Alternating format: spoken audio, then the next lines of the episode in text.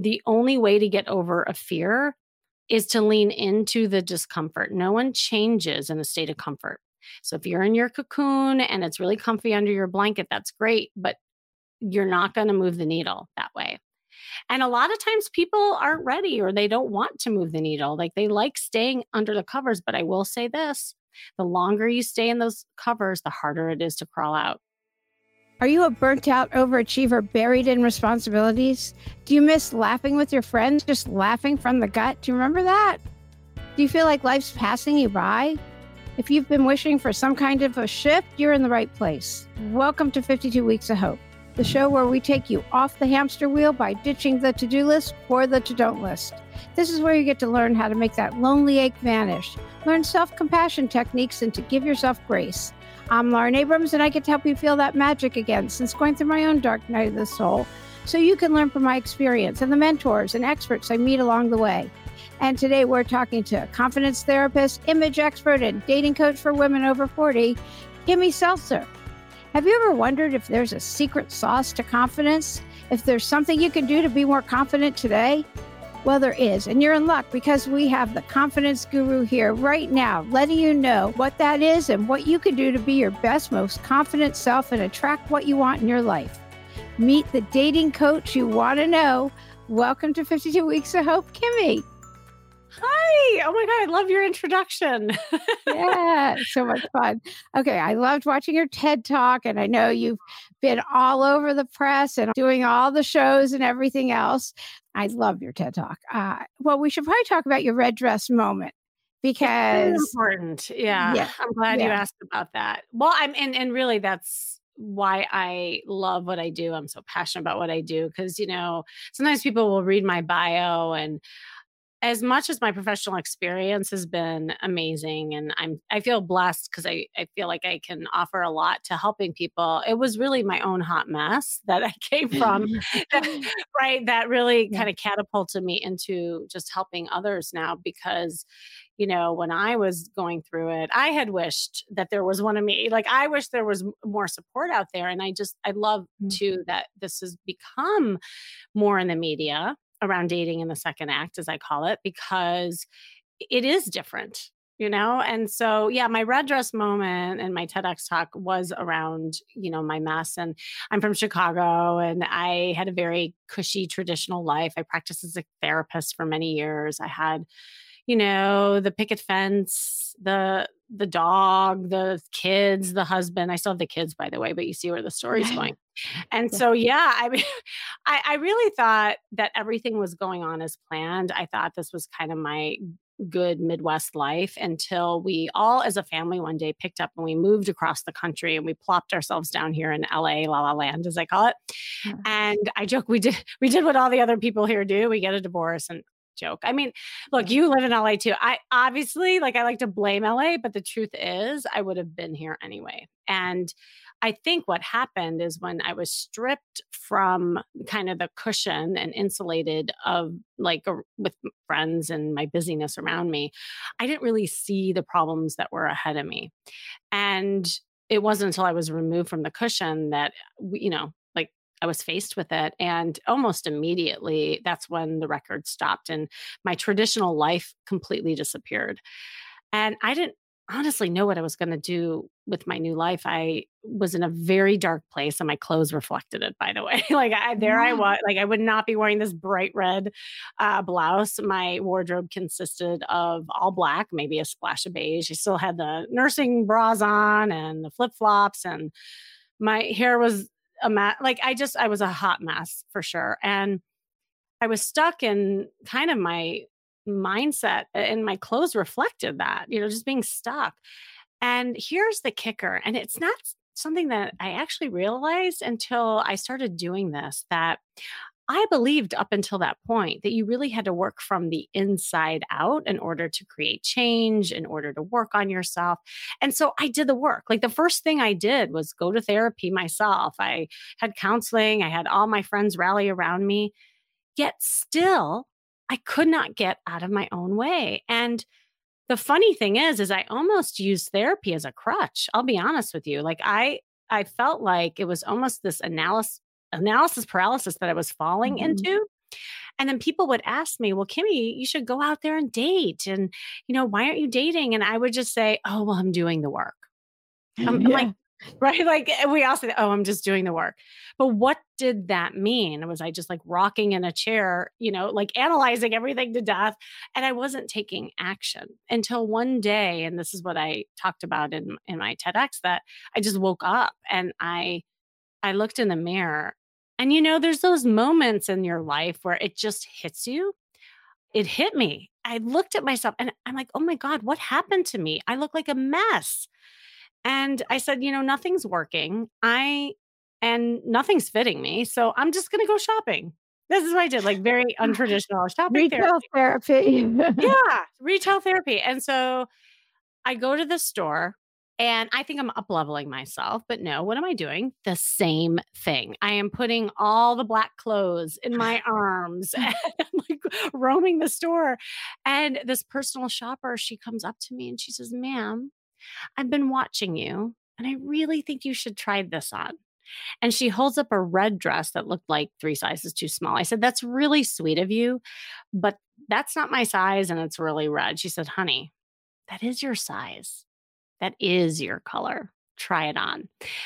And it was like she hit me over the head with that red dress. And I now refer that moment to my red dress moment. And it's the moment where kind of lightning strikes, right? Where you wake up and you you have an epiphany, you realize something. And I realized in that moment, I'm like, gosh, she's right. Was just thinking about being different, but I wasn't doing anything to be different. And so I'm like, I need to do something different. I need to viscerally feel in my body something. So I slip on the dress and I twirl around like Cinderella and I look in the mirror once again and yeah, there I was. I was like, oh my God, a princess. I, and I really like, it was, it felt like a fairy tale kind of moment. And I bought that dress that day and I walked out into the world. And I bought it as a costume because I still didn't really believe it. And I'm like, I'm just going to wear it everywhere. And I did. I wore it to the coffee shop. I wore it to the grocery store, even walking my dog. And here is was the like aha moment. I noticed that men were checking me out and I didn't like it. And here I was like thinking, oh, well, this is going to do it for me. And I'm like, oh my God, this whole time I've been using these black clothes as a black cloak to keep me invisible from men. It was really like my protection mechanism. And so I really just had to get used to being seen. And it wasn't easy. Let me tell you. So and then you had other work to do. Well, I had other work. You're like, like, oh, now I need to work on this. Right, like, and I finally got over being seen. And I'm like, oh, well, now I have to talk to you, alien men. I'm like, okay, so next problem, right? And there was always like challenges and problems along the way, which obviously like now I help people with. And I realized also that there was a symbiotic relationship between the outer and the inner when it comes to confidence, that it's not superficial. How we look, how we market ourselves is directly like affected into our body, into the way we express ourselves, into the way we feel about ourselves. And I love it because like, there's not too many things in life, if you think about it, that has that instant kind of gratification, right? Like the inner work takes time, but when I see people walking out of the dressing room and they're standing a little taller and they they have a skip in their step and they get feedback that they're beautiful or they're handsome, like it all works together. And so much research out there, you know, talks about that impact. So that's why I just love doing what I do. So now I flip the script and I work from the outside in. And I do that with my magic formula called the Charisma Quotient, which obviously is the name of my, my podcast, but also, you know, kind of how I help people. So that yeah. is my story. Yeah, no. And it's incredible because here you are, a trained therapist for years. And it's like, it took a red dress moment. It, it really is incredible. And, you know, what studies have shown, there's even a term called enclothed cognition, meaning that there are shifts that go on in the brain when you're wearing a, a like a certain outfit and your performance actually goes up and it impacts like your body signals, right? And that determines how people treat us. So it's super important. Like in the business world, a lot of times people realize that and you get a new wardrobe, you know, if you're going networking or you have a speaking gig or whatever it is. But a lot of times people don't think about it in ways of dating and relating, and it's super impactful. So I, I now call it the dating costume. Like everybody needs to get a good dating costume because it really will make a difference in how you enter the room, but also how you feel inside. Yeah, definitely. Other, th- but in other areas besides dating, I mean, just that confidence to, for, because people have been so isolated. And now to actually go out, even they be feeling self-conscious. How do you get beyond mm-hmm. that and just go out? How, like, what suggestions are there? Yeah, I'm glad you asked that. Well, as I mentioned, I have this Charisma Quotient formula, and the outside I call your style intelligence, right? That's what we were talking about before in the ways of, you know, what you're wearing, your first impressions, your body language, all of that impacts just how you even interact with the world, right? So that's the first thing. The second is your emotional intelligence, how we like connect through vulnerability, authenticity, how we express ourselves, how resilient we are, and how like we feel about our self-worth.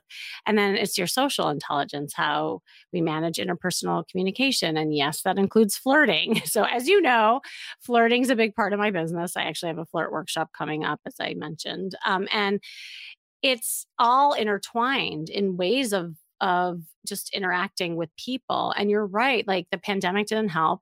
So even if you were an extrovert before, I think all of our social muscles got a little atrophied. And so I think people just feel rusty and dusty when it comes to just even saying hi to people. So no matter what program that people are in or how I help them, that is one of the things I'm always teaching is what are some skills that you need to feel more confident? You know, is it your body language? You know, is it just like practicing making eye contact, smiling and saying hi in the grocery store? Is it what you're wearing? Is it your energy and how like flirtatious and open you are? Is it the conversation skills? And that's another big part because you were asking like, how can people interact? I do so much teaching around how to like create a meaningful conversation where people want to move on with you. Like I remember meeting you, you know, like when we were at that conference together, yeah. like it was memorable. Why? Because of, well, first of all, you look fantastic. And I loved the way that you were dressed and your energy, but it was our conversation. It was our, the stories that we shared and the feelings that we had. And I always say to people, it's not about the facts that people are interested in you. It's about the feeling they have when they're with you. And so people get caught up in like spewing facts back and forth, or on a date, it becomes a Q and A session. Well, it's so boring. Like that's why people come back and say, oh, I didn't feel the chemistry, you know, but the reality is, is when you just have a nonsensical kind of whimsical, fun conversation that has lots of stories and emotions, that's a better conversation that is going to create that connection. Yeah, definitely. So, okay, let's talk about body language first. Yeah. What's, tell us, enlighten us on body language. Yeah. So what's fascinating is that ninety-three percent of communication is nonverbal. So again, what you say isn't even as important as how you show up. And in those first impressions, people are making judgments and assumptions based on two things. And this is research-based. This isn't me just saying this. One is the clothes that you wear, and the other is the attitude or the body language that you have. And so a lot of times, you know, people don't realize how they're coming across. Like I do a lot of infield work where I'll go out with people and I help them interact or help them flirt. I now have these dating retreats where we're like constantly practicing. And what I see out there is that, you know, a lot of people are thinkers, they're high achievers, they're thinking about what to say, yet they're not in their body.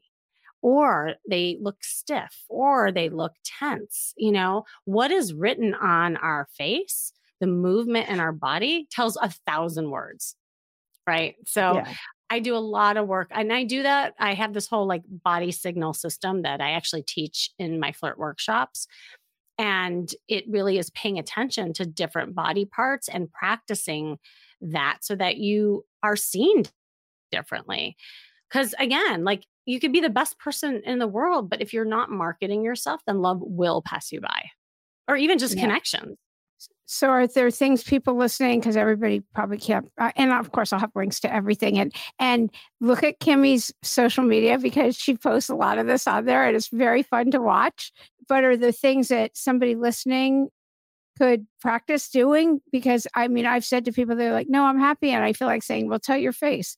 But, because, you know, like, or they'll say they're feeling a certain way and you're like, I can't tell that from looking at you at all. That's and, totally. You know, I would not say that unless it's somebody I could say it to.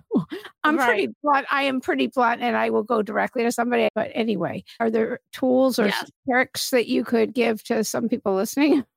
Oh my God. Yes. And I, I love that you were blunt with people like that. And I think people appreciate that because it's hard to see yourself. I mean, that's the, the first thing is when I talk about body language, a lot of times people don't have that awareness until I ask the question and they're like, well, come to think of it, I'm, I'm not sure how I come across. And one of the things or the first steps that I'll say about body language to practice is that it's more about your fears around it. So, you know, look at the reason why you're not putting yourself out there or why you're not being open or smiley or connecting, you know, in that way. Is it because maybe you've been hurt? You know, and as a therapist, I always like to look at people's history because it's not one size fits all. You know, there might be a ton of fear. If you've been abused or if you've had some really kind of toxic relationships, it might be hard to make eye contact and be all smiley when you're truly scared inside. You know, um, it could be part of your upbringing. You know, maybe you also were, you know, you, you were in a home and a cultural background where body language wasn't like maybe reinforced or accepted. I coached somebody actually in Shanghai, and it was really fascinating going over there because, you know, no one made eye contact. It wasn't even polite, you know, so there's different like cultural nuances to people's upbringing. So you, you have to appreciate your own background and what is preventing you from getting out there. So that's the first thing. The second thing is it takes practice, practice, practice. It's like a muscle. It's like going to a gym. So if you are not used to smiling, if you're not used to making eye contact, then just take that. Just take that little transaction and practice over a period of time and do that in a way that is almost like gamified. You know, this is what I do with my clients, I do in all my programs. I'm like, forget about just approaching a woman or a man. Let's just start with the eye contact. Because so starting small is going to add up to the bigger win, and it's more digestible and it'll build your confidence when you actually have success in that small transaction, right?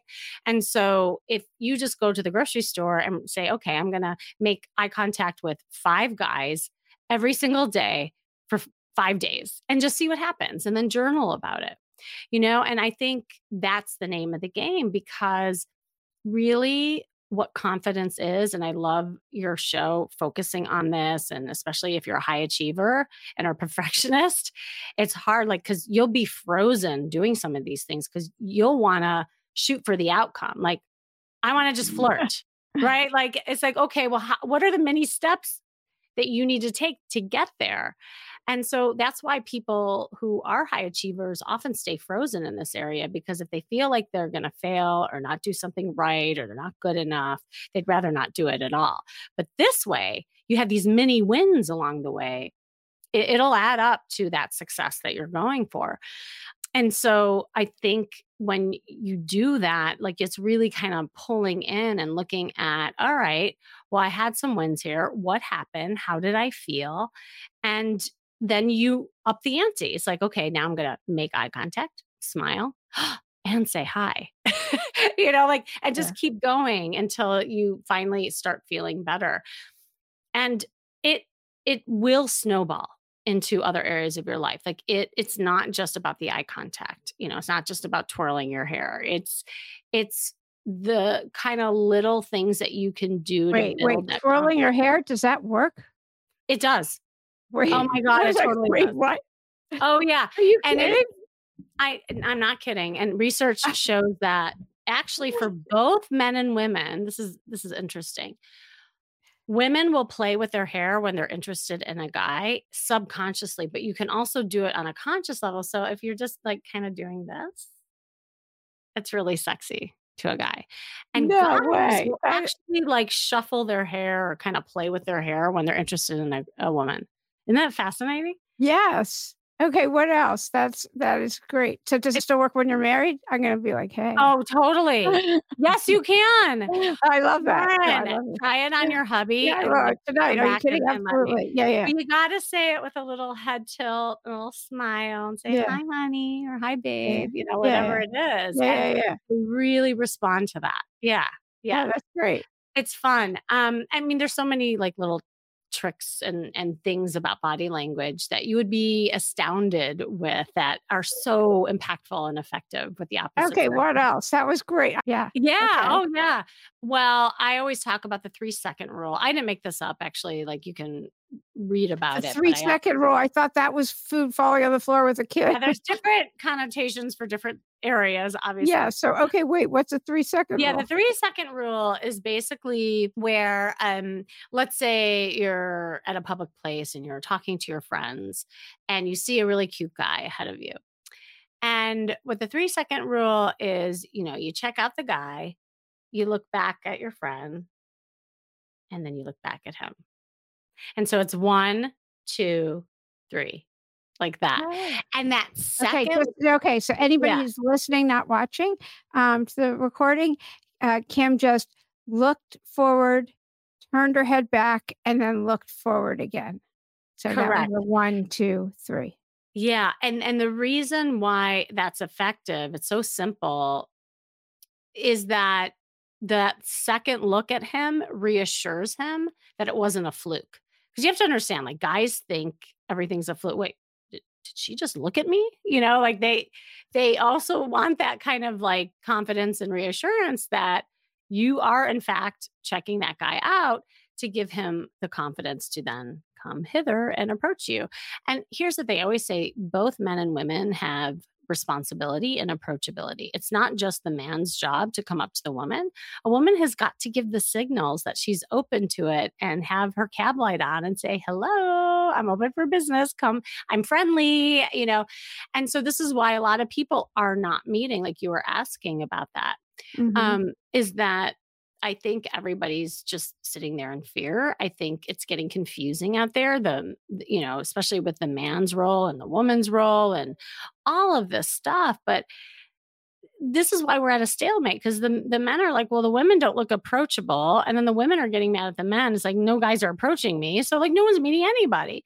Mm-hmm. And that's why this body language signals are so important and yet so, you know, simple really, but we make it more complex. We make it way bigger in our head than it actually is. Okay. No, those are, those are just very fun um, and, and easy. So you, you've been interviewed a whole bunch with this Golden Bachelor thing. So what, what are the most, uh, the questions you keep getting asked again and again and again about that?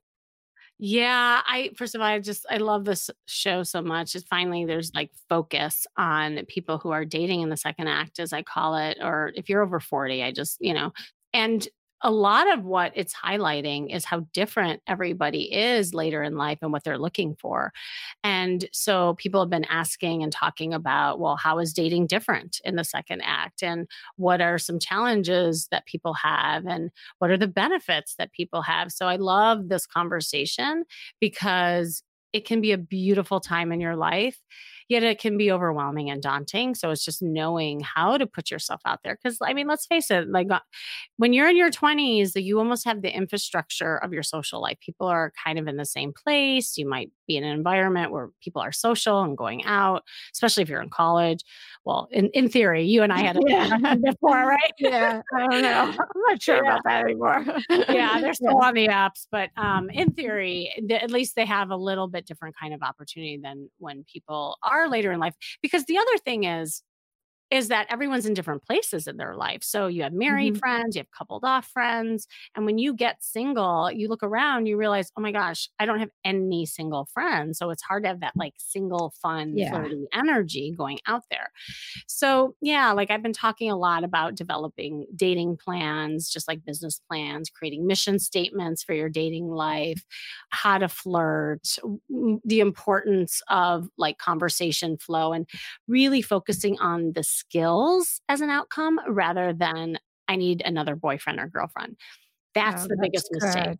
Mm-hmm. Biggest mistake that people make is they go online and they're vetting for their next boyfriend and girlfriend.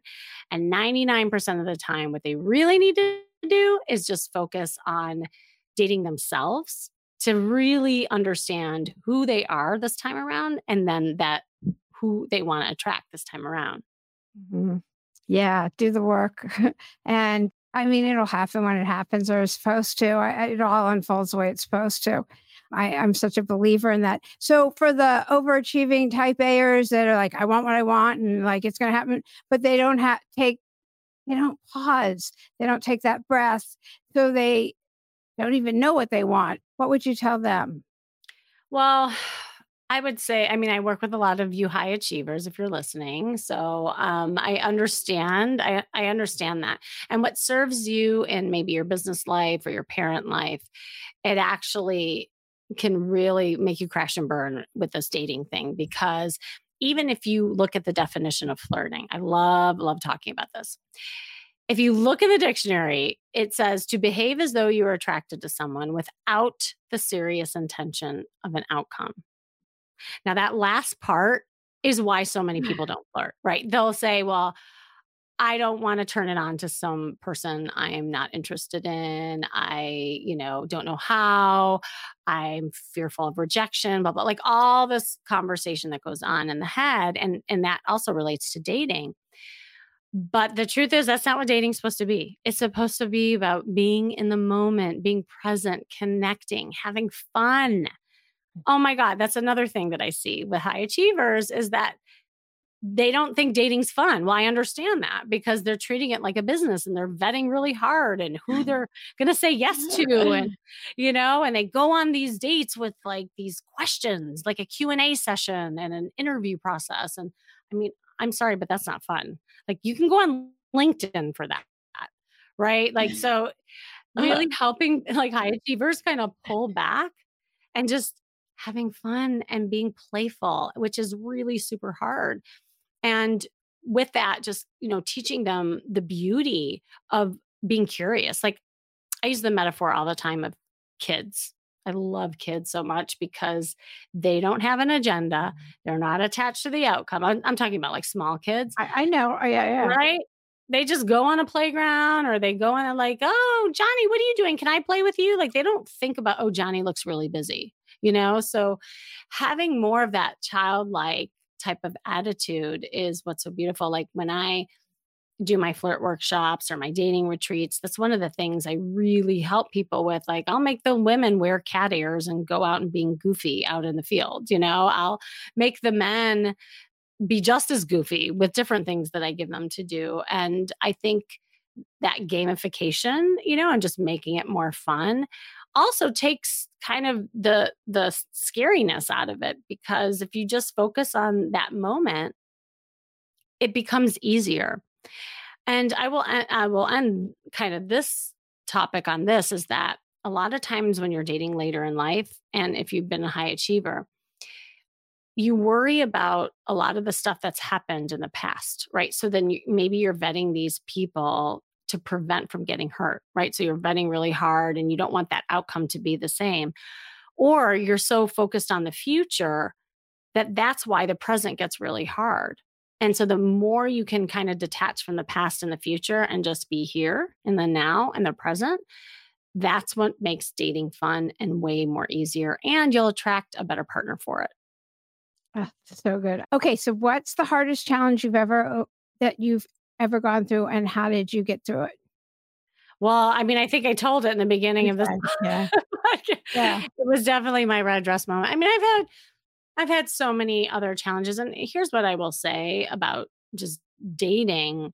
It, there's so many ups and downs. And this is any age. It's not just, you know, our age, right? It, it's, it's hard. What I came to realize is the things in the beginning that seemed really hard and challenging ended up being my gift.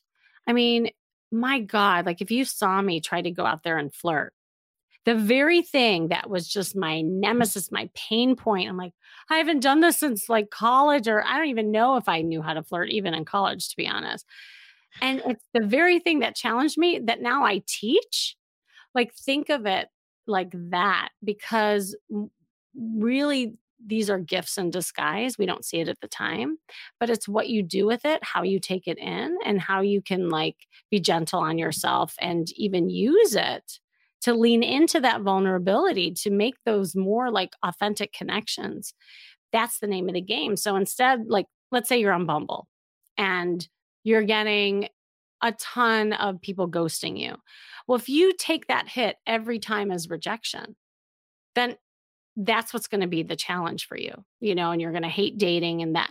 So the beauty in it is like, wow, I'm so glad that guy ghosted me because he saved me a lot of time and heartache. Thank God. Like, so it's not until you take it that way that then, you know, you've kind of crossed the bridge, and, and also dating will be a lot more fun. So all my adversity, all my challenges that I've had along the way, they weren't fun at the time, but now I built like that resilience around it where, I mean, look, I'm teaching it now and I'm just determined to help so many people with that too.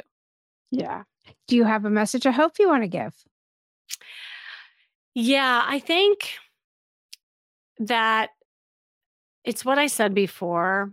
If you can, dating is about really more focusing on the skills than the relationship. And if you can pull back and really focus on just these small little wins that you can do for yourself, that will add up to the bigger picture and you will get what you want. But it is about changing your mindset. It's about changing your approach and changing your perspective that's going to get to where you want to go.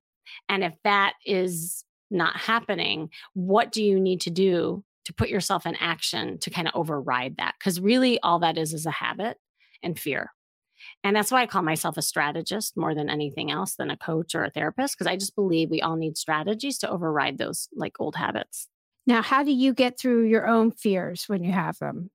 I mean, you weren't always on T V. You weren't always doing all of this. There has to have been other fears. I'm just... Oh, I don't have any fears. I'm fearless. No, yeah, yeah. You like, you got you got through changing your wardrobe, going through dating, getting through getting out of bed when you couldn't. Um, yeah, you know, I will say the the thing that helped me the most, first of all, is having a good support system. I think that's huge. You know, it wasn't until I got myself a good set of wing gals. We called ourselves the Sex and the City Gals, and we started going out there and practicing and flirting and giving each other that rah-rah and positivity is when r- things really started happening for me. It's so hard combating the loneliness and mm-hmm. also the fears that are attached to that, because that will keep you in your house. That'll keep you in your cocoon. So whatever it is, like, get a good support system. It's so important. That's why right now all my programs are focused on community, you know, whether it's my six month course or, you know, and, and I, they're all co-ed. No longer am I doing like just men, just women. Like we need, we need each other. We need to debunk myths that we have about the opposite sex. And it's like, why are we separating the boys and the girls? Like, and it, cause for me, that's what happened, is that I needed to experience dating a lot of different men to override my thinking about what men was, especially after my divorce. Um, the second thing was practice, practice, practice, put myself into action. Like the only way to get over a fear is to lean into the discomfort. No one changes in a state of comfort. So if you're in your cocoon and it's really comfy under your blanket, that's great, but you're not going to move the needle that way. And a lot of times people aren't ready or they don't want to move the needle. Like they like staying under the covers, but I will say this, the longer you stay in those covers, the harder it is to crawl out. And so if it's been a long time, you know, at what point do you want to like stop wasting time and start really like taking action in this part? And it's not easy. That's why like the support system is really important and the practice piece. And then the third thing is get a good coach, get just somebody like a mentor who can hold you accountable, because it's so easy to slip back. I mean, I definitely had my own mentors, and it doesn't have to be even like a traditional therapist. It could be a personal trainer. It can be a stylist. It can be a dating coach like me, whatever it is. Like, yeah, no, accountability, people.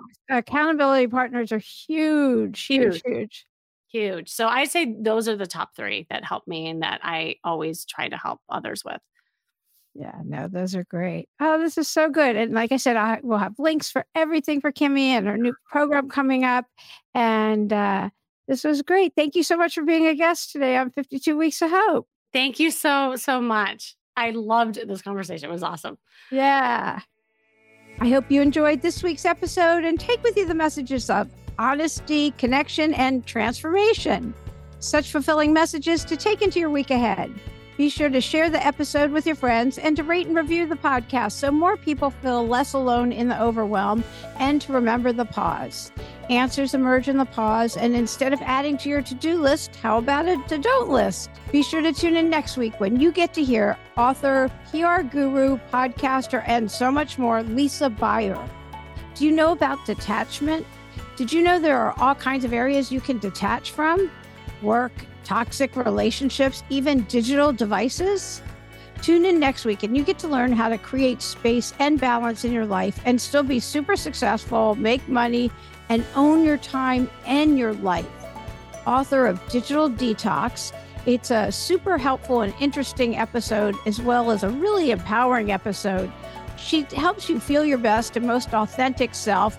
Also, she helps you manifest. She's into all kinds of manifesting techniques and strategies. You're going to love Lisa. That's next week's episode. And until next week, I'm Lauren Abrams. Thanks for listening.